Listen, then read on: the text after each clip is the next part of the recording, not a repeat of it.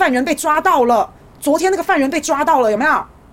杀警察那一个啊，杀警察那个被抓到以后啊，结果大家突然发现，原来真正的凶嫌、真正的嫌犯，他原来是在一个叫做这个外间外外役监外役监逃犯啊，那总算落网了，那就还好还好，以免酿成更大的灾害。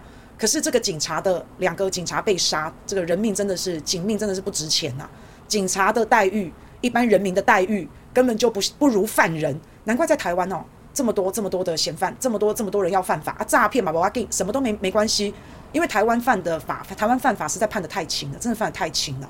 那我们都觉得很很很可怕啦。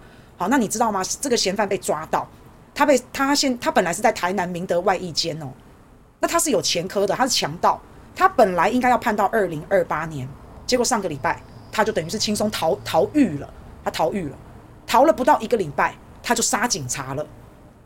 所以，如果如果警察只是去追赃车，只是偷了一辆摩托车，这样你看到他那种疯狂杀红眼反扑，他就是怕被抓到了。他其实不是怕偷车被逮到，他是怕他自己的还有其他的案子，还有其他的犯行。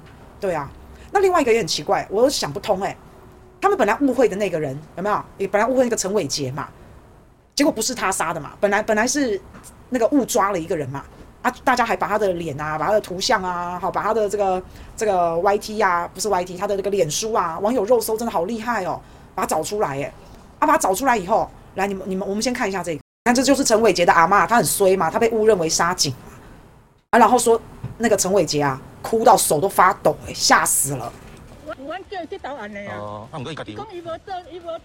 不过为什么会发生这种误认凶嫌的乌龙事件？警政署长亲上火线说明，陈姓嫌嫌犯啊有地缘关系，那呃从影像里面跟他实际上的一个照片有点雷同，所以优先把它列为一个。有可能的一个嫌犯之一。然而，不少网友在杀警凶嫌被抓之后，马上制作今早感冒吃药睡觉，晚上起床却发现我被全国通缉，还有今天所有台湾人都认识我，以及睡觉起来变成头号要犯等梗图。在陈姓男子照片曝光之后，大批网友马上发挥肉搜能力，找出他的私人脸书页面。最后的公开贴文写着：“傲慢也要有个限度，该我了最好都吞下去。”瞬间涌入超过四千笔留言，要他出来面对。这名遭误认的诚信男子第一时间不出面，是因为他本身有三条通缉罪名，也是一名通缉犯。所以他其实被误认的这名男子，他也是通缉犯啊！我就觉得奇怪了。那可是他虽然被通缉，可他好像都待在家里哎。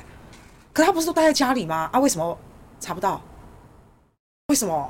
对啊，他既然是通缉，他跟他阿嬷在家，哎，很有有很难抓吗？哦，可是我不晓得哎，这个有很难抓吗？没有，我只是在我只是好奇，我只是觉得说很奇怪。他本身也是通缉犯，可是我看他好像他也在家里待得好好的。对啊，那这个不是应该很早以前是不是就应该把他？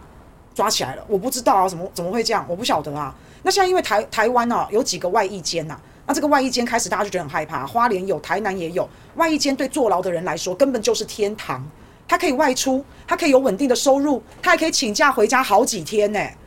你不觉得太爽了，太舒服了吗？而且外役监他请假回家，他只要不回来，他跑了他就跑了耶，这么幸福愉快，然后逃狱的机制哇，逃狱机制都已经帮你准备好了，这就有点有点蛮离谱的。那我有看到那个黄志贤，黄志贤这个媒体人，他有在他有在发文嘛？他有发文，他有讲啊。他说有一个受刑人姓连，他说他拥有三把制式的枪支，然后跟台南的警方火拼，火拼哦，火拼完之后他判六年六个月，三年之后可以假释，所以他跟警方火拼只判了六年多，六年半，而且他在被抓到丢去监狱之后没多久，他就申请，他就调到台南的，就是这个明德的外役监呢。